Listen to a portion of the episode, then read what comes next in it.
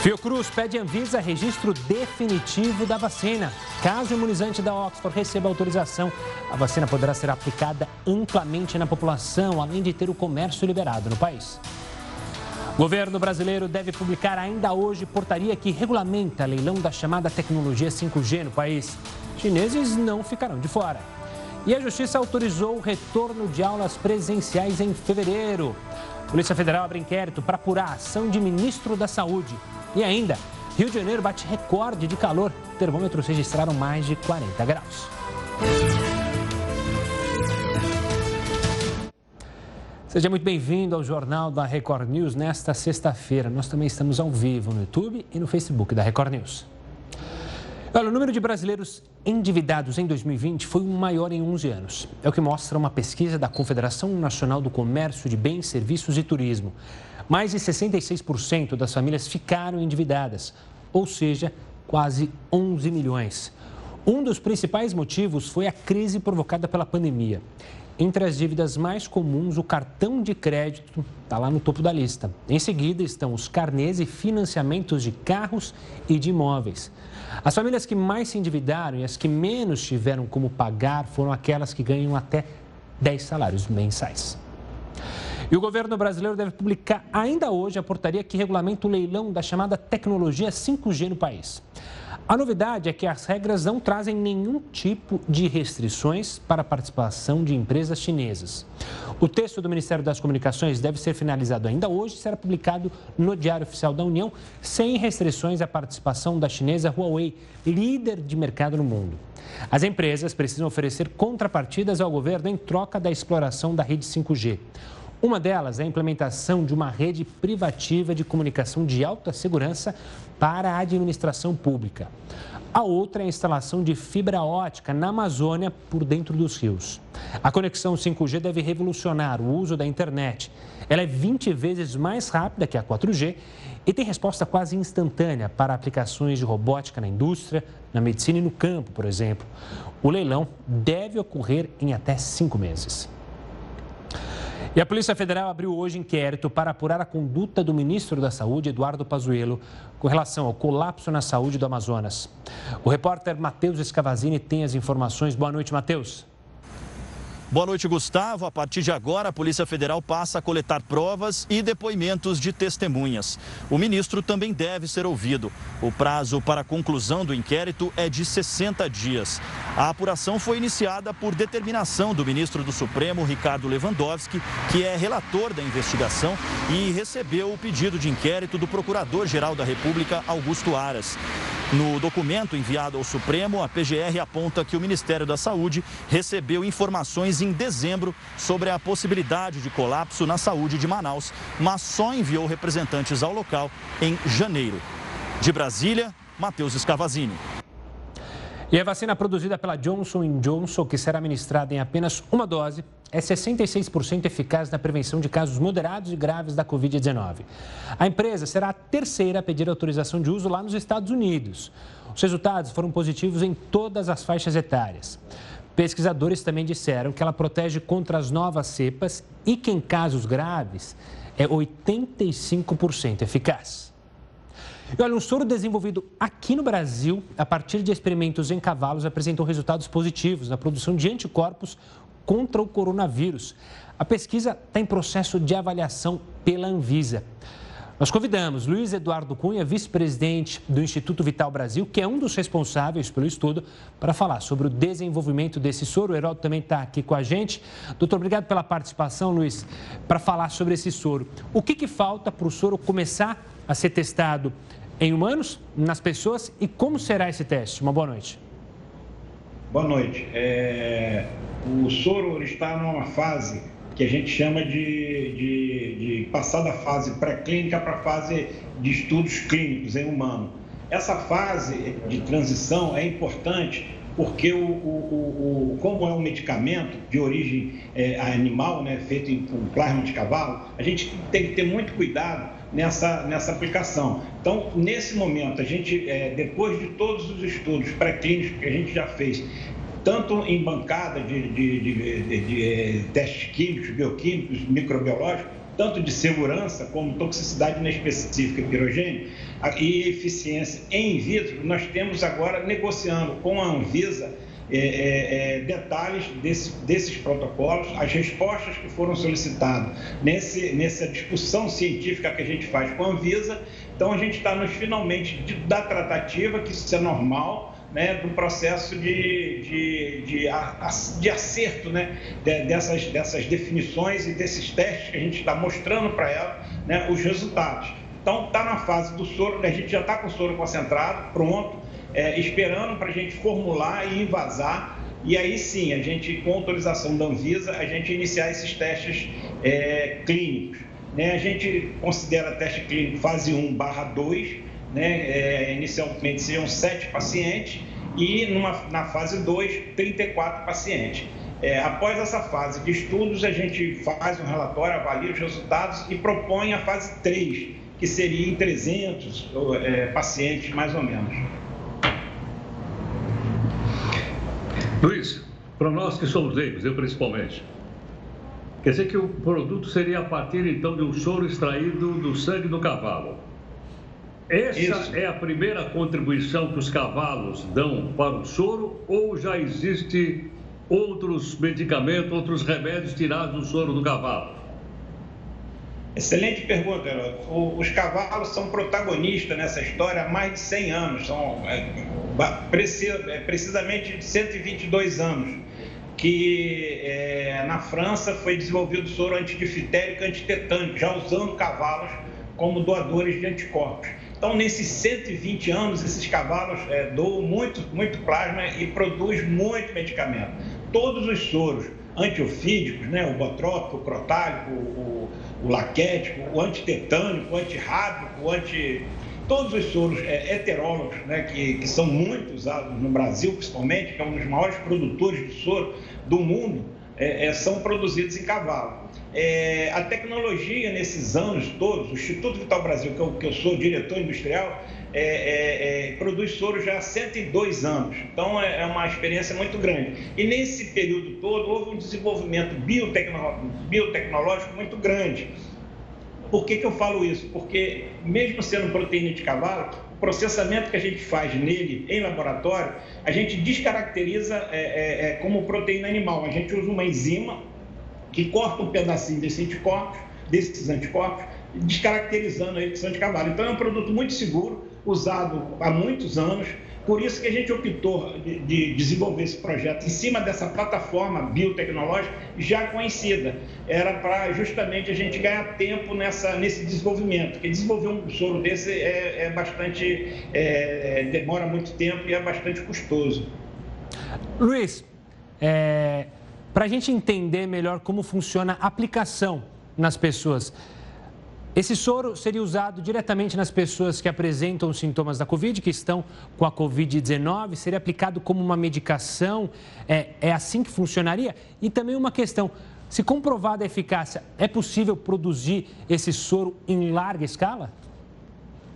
É, boa pergunta. Primeiro, eu gostaria de fazer uma diferença de vacina e soro. Né? A vacina é prevenção. Você usa em, em, em pacientes, em pessoas né, que não estão doentes né, o maior número de pessoas possível e os números que se usa em vacina são milhões de doses. Né? O soro é tratamento.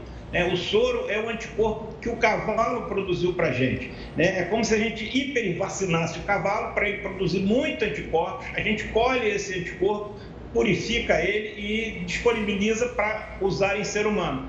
Qual paciente? Aquele paciente que já está de 7 a 10 dias de sintomas já está saindo da, da, do quadro leve para moderado e do moderado para grave. É onde a gente imagina uma janela de oportunidade desse soro, que é onde tem a maior quantidade de vírus circulante. Então, o que, que é o soro? Ele, a gente aplica no paciente nessa fase, nessa fase de desenvolvimento da doença e o, o, esses anticorpos baixam o nível de, de, de vírus circulante é, é, muito rapidamente. Essa, essa baixa de, da, da, viremia, né, da quantidade de vírus circulante, é, possibilita que o paciente tenha chance de recuperar. A gente evita que o, que o paciente, é, essa é a hipótese, né, é, que evolua. Né? Por quê? Porque houve uma baixa de vírus circulante.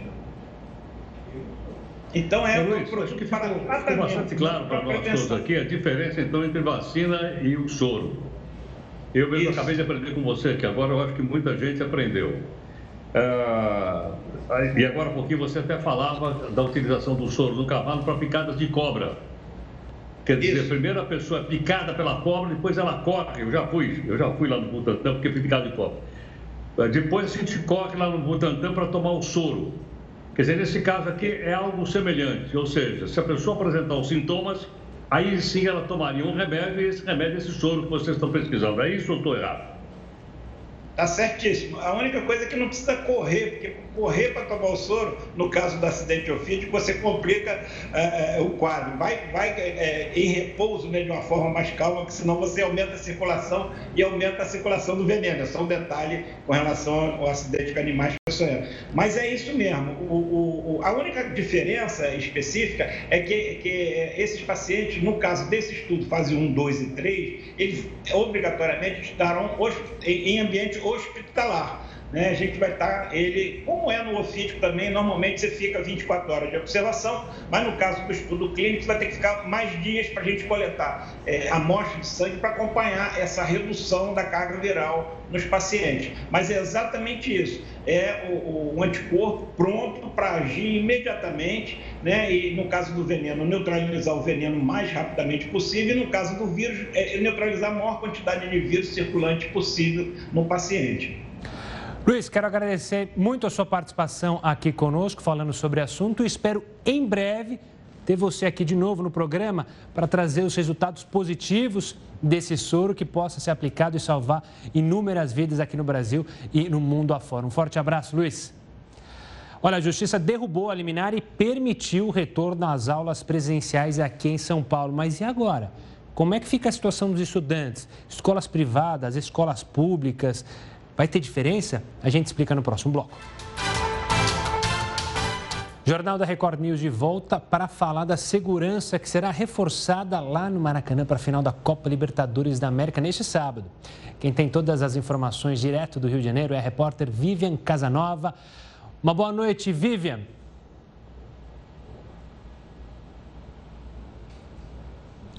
Olá, Gustavo, boa noite. A segurança será feita dentro e fora do Maracanã por 550 policiais militares sob o comando do batalhão especializado em policiamento em estádios. Importante lembrar que desde a chegada das equipes do Santos e do Palmeiras, que farão essa grande final no sábado, a PM está de prontidão, fazendo a escolta de atletas e também da comissão técnica. O jogo de amanhã não terá a presença de público pagante. Apenas pessoas que foram credenciadas previamente pela Confederação Sul-Americana de Futebol, a Comembol, que é a organizadora do evento. E esse número de pessoas não pode ultrapassar 10% da capacidade do estádio por conta desse momento que estamos vivendo da pandemia causada pelo novo coronavírus. O uso de máscara será obrigatório durante o jogo e também na parte externa do estádio. Vivian, você mencionou o público restrito, mas tem gente anunciando venda de ingressos, é isso mesmo?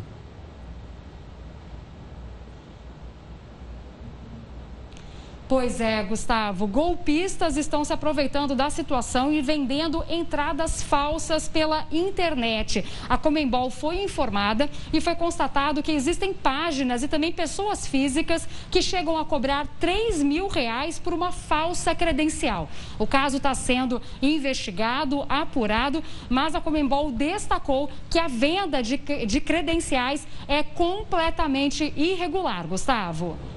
Obrigado pelas informações, Vivi. Você de casa que já está no Rio, que está pensando em ir para o Rio de Janeiro para acompanhar o jogo, preste atenção, não caia nesse golpe que a Vivian trouxe para a gente. Uma negociação privada entre empresas do Brasil para trazer vacinas para o país está sendo realizada diretamente com o maior fundo de investimentos do mundo. O Heroto Barbeiro explica para a gente essa história. Como é que vai ser essa negociação, hein, Heroto? Olha, Gustavo, é fácil de entender. Quando os cientistas lá da Oxford começaram a fazer experiência para vacina, eles precisavam de grana, muita grana, milhões de dólares. Muito bem. Onde é que eles foram buscar dinheiro para fazer isso? No governo? Não. Eles foram na iniciativa privada. Eles pegaram um fundo chamado BlackRock, Pedra Preta, e o fundo disse: tudo bem, quantos milhões de dólares vocês precisam? Eles falaram lá e o fundo disse: tudo bem, está aqui a grana. Aí perguntaram, bom, mas e se a vacina não der certo? Se a vacina não der certo, a gente perde tudo. Mas se a vacina der certo, uma parte da produção dessa vacina é nossa. O que, que aconteceu? A Oxford deu certo. E esse fundo é proprietário de uma parte da produção dessa vacina. É dele a vacina. E ele pode fazer o que ele quiser, inclusive vender. Só que tem uma cláusula no fundo que ele não pode vender para governo. Ele só pode vender para empresas ou iniciativa privada. É por isso que surgiu a possibilidade de um grupo aqui no Brasil comprar a quantidade de vacina, provavelmente 33 milhões de doses, eles têm muito mais lá, e destinar essas doses então para o SUS. Essa é a questão. Agora, por que isso? Porque não esqueça que eu tenho lembrado aqui que isso é um grande negócio, é um grande investimento econômico. Os caras que colocaram dinheiro lá no fundo, eles querem o retorno do capital aplicado. Por isso é que tem que ser vendido desse jeito a vacina. Então é bom a gente ficar atento. Vai ter vacina? Vai. Mas é um grande negócio, uma vez que o mercado, como todos nós já sabemos, é de 7 bilhões de pessoas para comprar a vacina. E como você sempre menciona aqui, né, Heroto, agora sim pode ser que tenha um passo, né, a Anvisa liberando o uso definitivo da Oxford, aí sim pode liberar a venda para empresas privadas aqui no Brasil, pelo menos essa é a legislação que você sempre lembra. Mas tem outro assunto que você sempre lembra aqui, Heroto, que é sobre a tributação sobre grandes fortunas. Aqui no Brasil está lá engavetado, ninguém nunca fala sobre isso. Mas os nossos vizinhos, a coisa andou, né, Heródoto? A coisa andou, andou, andou, andou bem pelo seguinte, que foi aprovado ano passado o imposto sobre grandes fortunas na Argentina. Mas uma coisa que eu não sabia, eu fiquei sabendo agora, Gustavo, é o seguinte: o imposto não é anual. Não é uma vez por ano. A gente paga imposto de renda uma vez por ano. Esse caso da Argentina é um único imposto. Só agora. Então a grande briga na Argentina nesse momento entre o governo e a oposição é o seguinte: a oposição tem medo que o governo faça isso regularmente, ou seja, que se torne um hábito de pagamento anual. Se esse aqui já começou a ser, a ser recebido, são 3 bilhões de dólares. Mais ou menos 12 mil pessoas na Argentina têm uma fortuna acima de 2 milhões de dólares. Eles vão pagar. Agora o governo está sendo gentil, está dizendo: olha, quem tiver o seu dinheiro aqui na Argentina vai pagar menos imposto que quem tiver dinheiro no exterior. Aqui vocês vão pagar 4, quem tem dinheiro no exterior vai pagar 5. Então por que vocês não pegam essa grana do exterior traz para cá e paga um imposto menor. Mas com certeza você sabe que as grandes fortunas estão fazendo uma reação muito grande na Argentina, é? dizendo que isso é um confisco. O governo diz que não, que é o dinheiro para poder tentar igualizar e tentar uh, organizar o país que está desorganizado economicamente e agora agravado com a doença que a gente tem mostrado aqui no jornal. E é bom lembrar que, que na Argentina 40% da população está abaixo da linha da pobreza, muito relacionada a essas crises seguidas do governo argentino. Daqui a pouco a gente volta a se falar, Heroto. Agora a gente fala sobre aulas. A justiça derrubou a liminar que permiti, então permitiu agora o retorno às aulas presenciais em São Paulo. Uma briga judicial, veja na reportagem.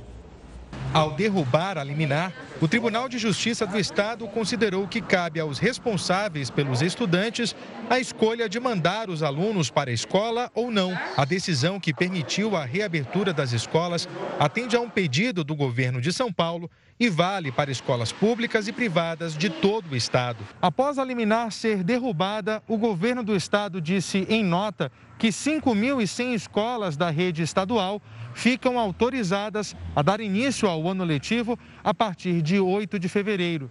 Já as particulares e municipais podem retomar antes. O pedido de suspensão tinha sido feito pelo Sindicato dos Professores do Ensino Oficial do Estado de São Paulo. A maior preocupação é a disseminação do coronavírus, principalmente em áreas que estão nas fases laranja e vermelha, que são as mais restritivas. Mas, de acordo com a decisão mais recente, a reabertura está cercada de todas as cautelas necessárias e o retorno dos alunos não será total. Olha, o Censo da Educação Básica de 2020 foi divulgado hoje e mostra alguns números sérios que precisam ser repensados. O censo aponta que as escolas do Acre, Amazonas, Maranhão, Roraima, Pará e Amapá têm os menores índices de conectividade do país. Em média, até 60% das escolas nestes estados têm internet. No caso do Acre e de Manaus, o índice cai para 40%. A oferta de internet nas escolas é um requisito importantíssimo para justamente o planejamento da volta às aulas neste ano. O governo federal decidiu prorrogar a validade das carteiras do idoso já impressas até julho de 2021. A medida foi publicada hoje no Diário Oficial da União. O documento garante descontos de no mínimo 50% em passagens interestaduais, além de garantir o acesso a vagas gratuitas. E é voltado para as pessoas com mais de 60 anos, com renda igual ou inferior a até dois salários mínimos. A versão digital do documento pode ser solicitada através do site carteiraidoso.cidadania.gov.br Segunda-feira é dia de eleição para a presidência da Câmara e do Senado, mas o que pode mudar com essa eleição? O que, que pode afetar a gente? O que, que afeta o governo? Daqui a pouco a gente explica. E olha só, segunda-feira é dia de eleição para a presidência da Câmara e do Senado. O Paulo Nicoli Ramires, cientista político da Fundação Escola de Sociologia e Política de São Paulo, está aqui com a gente para fazer uma análise sobre o que está em jogo. Paulo, obrigado pela participação aqui conosco. Por que essa eleição da semana que vem é tão importante para esse jogo político, para o cenário político nacional? Boa noite, boa noite a todos os espectadores. Uh, bom, é, está em jogo né, uh, o destino de Bolsonaro, né, principalmente no Congresso. E a responsabilização de Bolsonaro frente a, a, uma série de responsabilidades e desdéns que ele cometeu em relação à pandemia, seja pelo número de mortos, a compra de cloroquina, além de escândalos né, que começam a ganhar mais força, né, principalmente os gastos do cartão corporativo do Planalto é, e outros problemas né, envolvendo a família Bolsonaro, né, a questão das rachadinhas e tudo mais. Né? Então, tudo isso começa a demonstrar que essa eleição que ocorrerá, principalmente na Câmara dos Deputados, ela vai ser decisiva é, para que, eventualmente, um processo de impeachment a Bolsonaro seja ou não seja conduzido adiante. E temos duas situações, né? Arthur Lira, é, do PP de Alagoas, é o candidato do governo, é, e caso é, saia vencedor, além de é, Bolsonaro garantir uma proteção dentro do Congresso, também poderia garantir a aprovação em série das suas pautas morais. Toda aquela questão é, ilusória criada em, em, função do suposto kit gay, pautas ah, que podem prejudicar o meio ambiente, as populações negras, indígenas, mulheres, ah, GLBTQIs, enfim. Então, é, de fato, é isso que está em jogo ah, quando se trata dessa eleição. E do outro lado, a gente tem o Baleia Rossi, que é o candidato do MDB aqui de São Paulo. Ele conseguiu algo uh, interessante, né? que foi concentrar apoio de partidos de centro-direito e também da esquerda, como PDT, PT, PSB. E, de fato, o que, é, o que se é, começa a criar em relação à oposição ao Bolsonaro é um bloco que cria literalmente é, barreiras para que as decisões e vontades mais polêmicas de Bolsonaro não sejam aprovadas na forma de lei. No Senado, a gente tem um cenário bem diferente. Né? Nós temos Rodrigo Pacheco, é, é, que é o principal concorrente, ele é do Democratas, né? E está concorrendo com a Simone Tebet. A gente viu uma situação de traição do MDB com a Simone Tebet. O MDB foi aprovar, ou foi apoiar sim o Rodrigo Pacheco, uh, junto com o PT, curiosamente, o próprio Bolsonaro. O Pacheco não recebeu apoio explícito de Bolsonaro, mas Bolsonaro também, nas últimas semanas, afirmou que não faria apoio a nenhuma outra candidatura. Né? Então, dentro do Senado, a gente tem a manutenção, eh, de alguma forma, do status quo, ou seja, a garantia de que uh, tanto interesses, pelo menos econômicos né, e liberais de Bolsonaro se mantenham, como também, pelo menos, as pautas morais não cheguem a ser aprovadas no Senado. Né? Rodrigo Pacheco está fazendo aquilo que os alemães chamavam de realpolitik, né? ou seja, conseguir uma articulação ampla com diferentes partidos políticos em nome de troca de cargos, uh, uh, mesas como, enfim, a comissão de ética, de meio ambiente, entre outros cargos né, dentro do, do, do, do Senado. Paulo, uma parte da população brasileira, muitas pessoas, estão esperando que o próximo presidente da Câmara e do Senado eles coloquem em pauta pelo menos duas reformas que algumas pessoas consideram mais importantes: a reforma administrativa e a reforma fiscal. Você acha que depois dessa eleição Essas reformas vão andar? Essas reformas não vão andar? O que, que você acha que vai acontecer? Bom, vencendo Arthur Lira no Congresso, há uma tendência que essas reformas passem, né? Ah, o apoio eh, eh, de Bolsonaro explícito, Arthur Lira, ao Centrão, ah, representa não só a possibilidade de se manter no cargo, mas também aprovar as pautas ah, liberais, reformas fiscais, ah, reformas também que envolvem relações de trabalho. Mas para que isso seja possível, ou seja, os planos do ministro Paulo Guedes da Economia, é necessário para Bolsonaro que Arthur Lira seja eleito. Agora, por outro lado, o apoio do PT, PDT, PSB ao Baleia Rossi uh, e uma eventual vitória do Baleia Rossi do MDB, isso certamente travará as reformas fiscais, uh, enfim, a reforma também administrativa. Uh, mas, sinceramente, né, analisando o que está acontecendo em termos de negociações, em termos de apoio dos partidos em relação a Arthur Lira e Baleia Rossi, acredito ser realmente muito difícil que haja uma reforma administrativa no governo do Bolsonaro. Afinal de contas, cargos estão sendo distribuídos sem necessariamente seguir princípios meritocráticos, apenas interesses, trocas de favores, e entre esses favores inclui-se aí a questão da própria, a própria vitória do Arthur Lira. Né? Então, na verdade, uh, esses conchavos políticos né, é, tendem, de fato, a fazer com que reformas aparentemente importantes, como a fiscal uh, e administrativa, não cheguem a ser aprovadas no governo Bolsonaro. Paula, você falou dos conchavos. Por que, que há tantas traições? Você mencionou a traição do MDB a Simone Tebet. Dentro é, do DEM, há também uma espécie de traição dentro ali da, do Baleia Rossi, porque anteriormente o Rodrigo Maia defenderia, defende a candidatura de Baleia Rossi, mas uma ala capitaneada por ACM Neto já tende a votar em Lira e como a eleição é no escuro, né, ninguém sabe em quem votou, essas traições acontecem de fato. É tudo relacionado a conchavos? Traições ocorrem sempre, né? Porém, tem a impressão que nessa eleição para o Congresso, para a Câmara dos Deputados, mais especificamente em 2021, ela tem o um maior número de é, traições. Por que isso está acontecendo? O Brasil está vivendo dentro do Congresso e também é, em relação ao presidente Bolsonaro um processo de reformulação das alianças. Né? O Bolsonaro, quando vence, consegue uma avalanche de apoios né? é, de partidos de, de centro-direita e, e mais a, a, a, a quase extrema-direita, como o próprio PSL, né, de centro e mais à direita. O fato é que é, o Bolsonaro, nos últimos dois anos, né, cometeu alguns equívocos politicamente. Né? Primeiro foi se retirar do PSL, perdeu base dentro do Congresso, não conseguiu aprovar parte das suas pautas. Uh, os próprios partidos também estão no processo de reformulação, o caso do PSL, que não só rachou com o próprio Bolsonaro, como também tem dissensões internas o próprio partido, no primeiro momento, apoiava a Baleia Rossi, migrou para Arthur Lira, uh, uh, de acordo com, com, esses interesses que estão em jogo.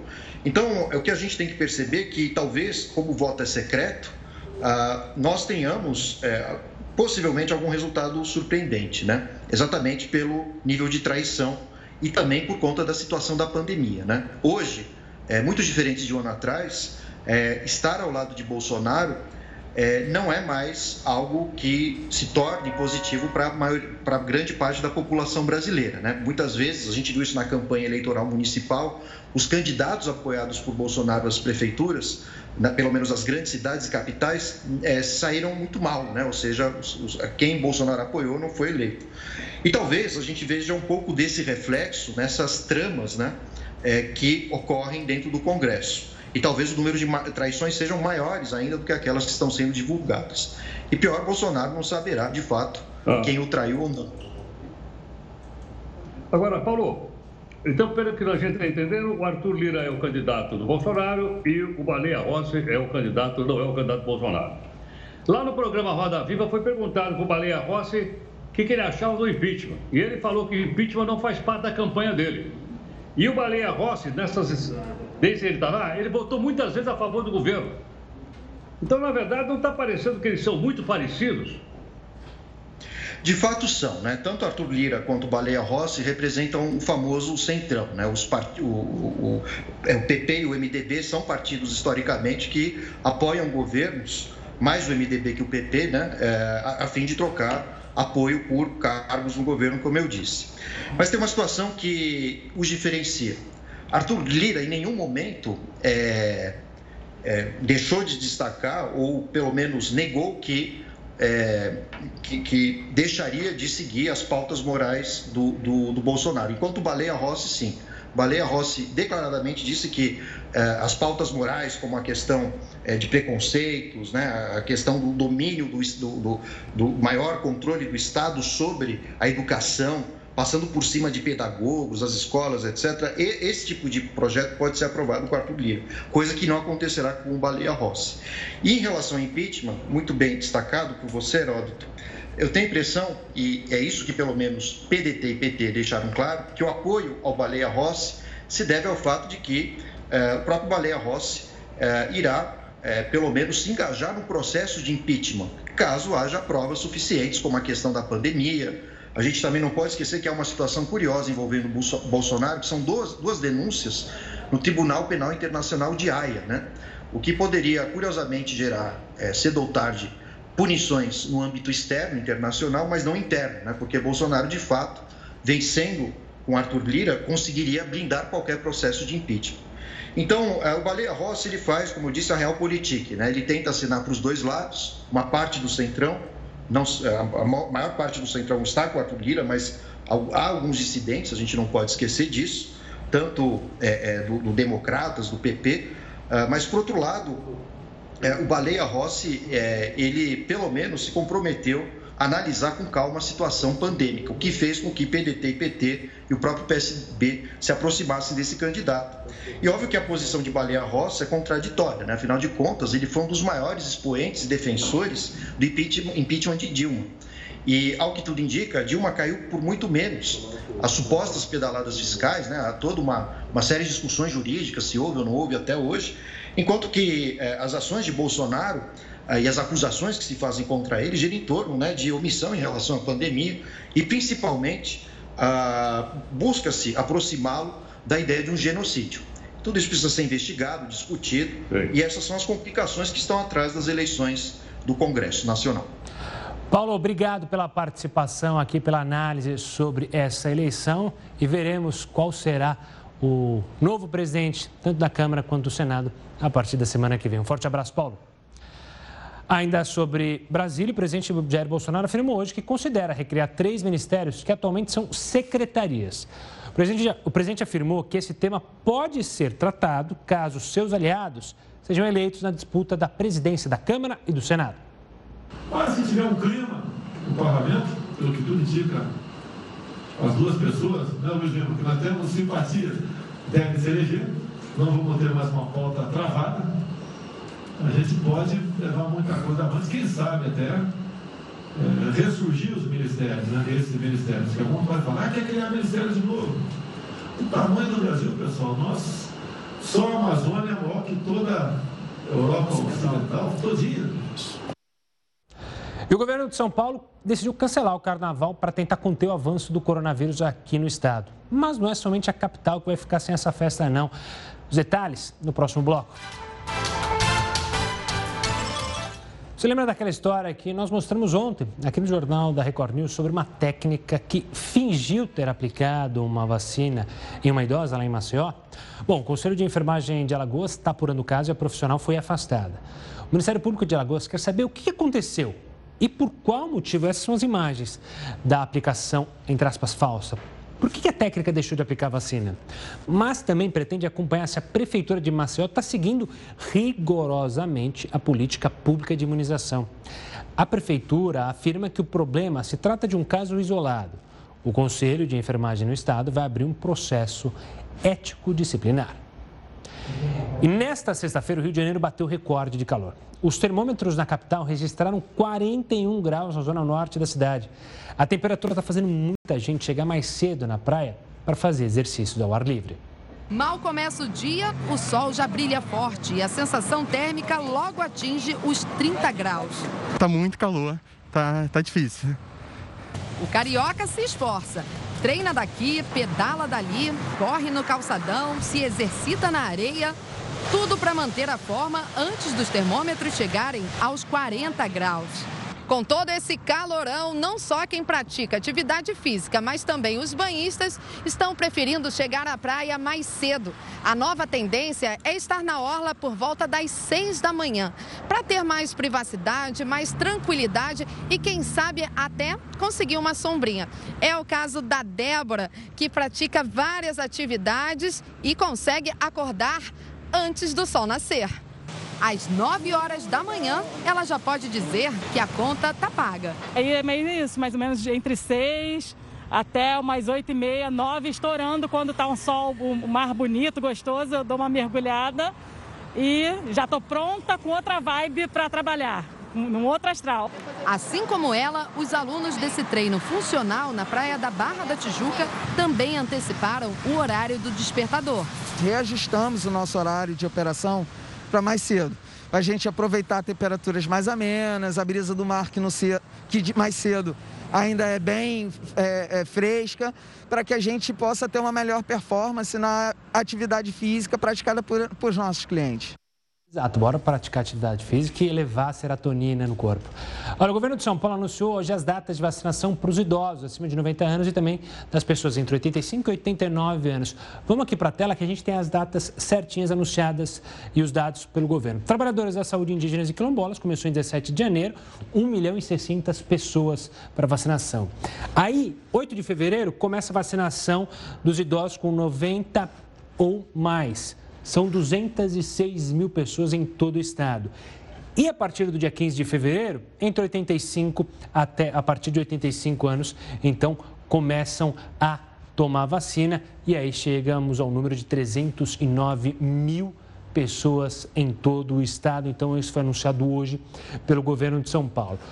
Nesse mesmo anúncio, o governo paulista decidiu cancelar o carnaval para tentar conter o avanço do coronavírus no estado. O anúncio foi feito pelo governador João Dória, mas afinal, carnaval é feriado ou ponto facultativo? Quem responde para a gente é o Heródoto Barbeiro, que imagina estar chateado porque não vai poder colocar sua peruca verde, nem se fantasiar no carnaval deste ano. Verde não, né? Vamos falar é, laranja. Olha, eu ia me fantasiar de Batman, entendeu? Não, mas Batman. desse jeito eu não vou poder nem sair de Batman. Eu ia sair de Batman. Mas sabe uma coisa? Me sacanearam com esse negócio da vacina aí. Por quê, Diz que é só maior de 90, 90 anos de idade, pô. Eu ainda não cheguei nos 90, eu tô fora disso aí, ó. Vai ficar pra Me próxima. sacanearam. E vai ficar pra próxima. Mas isso é um absurdo. Agora, uma coisa interessante, eh, Gustavo, é o seguinte. Eu acho que é mais uma jabuticaba brasileira. É o ponto facultativo. O ponto facultativo não é feriado. O ponto facultativo, ele só vale para funcionário público. Então, ele, quando o prefeito assina ponto facultativo, são funcionários da prefeitura. Quando o governador assina, funcionários do Estado. Quando o presidente assina, são os funcionários da União.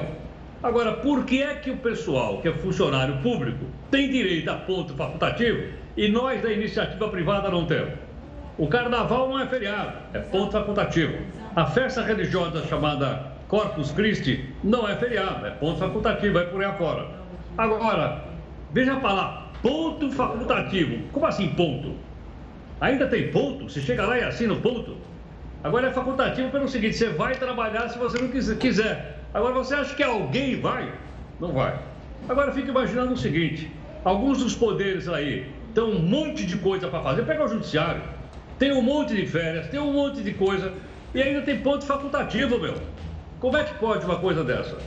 Eu acho que essa é uma coisa que vem lá de trás, deve vir lá da República Velha. Eu tentei achar aqui qual é a origem, não, não achei.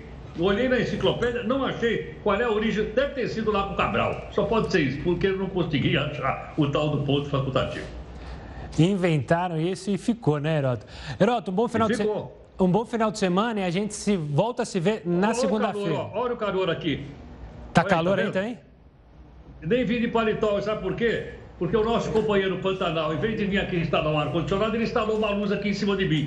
Uma luz que deve esquentar, já está um calor danado. Eu vou cobrar o Pantanal aqui. Pode deixar para levar pelo, pelo menos um, um ventiladorzinho aí para dar um refresco, é né? Heroto, bom final de semana. A gente volta a se falar na segunda-feira. O assunto ainda é carnaval, porque o governo de Pernambuco também decidiu cancelar a festa popular. A medida deve afetar diretamente a economia de vários setores do estado. Artistas, hotéis e até os quiosques das praias vão ficar no prejuízo. A medida foi anunciada em coletiva virtual. O Comitê de Enfrentamento à Covid-19 em Pernambuco confirmou a suspensão do ponto facultativo para servidores públicos na segunda e na terça-feira de carnaval. A medida tem como finalidade evitar pequenas aglomerações. A segunda-feira e a terça-feira, que era um ponto facultativo durante todos esses anos, é, não acontecerá mais. O funcionário público, o servidor público, é, trabalhará normalmente, as repartições funcionarão normalmente. Tudo no sentido de se evitar aglomerações nas praias, nos ambientes públicos, né, nos, no, no, no comércio. Os eventos oficiais de carnaval já tinham sido cancelados na segunda quinzena de dezembro do ano passado. A medida tem consequências econômicas. O governo do estado já estuda uma forma de prestar auxílio aos artistas que dependem do período carnavalesco para garantir faturamento.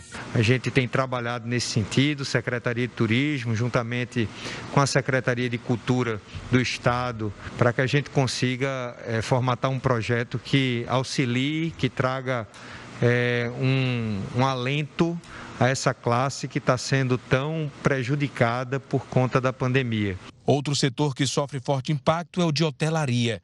No ano passado, o Recife teve 98% de ocupação de hotéis durante os quatro dias de folia. O presidente da Associação Brasileira da Indústria de Hotéis de Pernambuco lamentou a medida. Nós vimos vivendo e sobrevivendo com o movimento do turismo regional. Com isso, nós não teremos esse público. Sem turistas, o comércio também sente a queda no faturamento. Economicamente é ruim para a gente, né? Verdade. Diminui o fluxo de pessoas. Diminui, com certeza. Apesar de que o senhor é a favor ou contra? Eu sou a favor. E o Jornal da Record News fica por aqui. Tenha uma ótima sexta-feira, um ótimo final de semana. A gente volta a se encontrar na segunda-feira. Mas continue bem informado com News às 10 e Manuela Caiado. Tchau, tchau.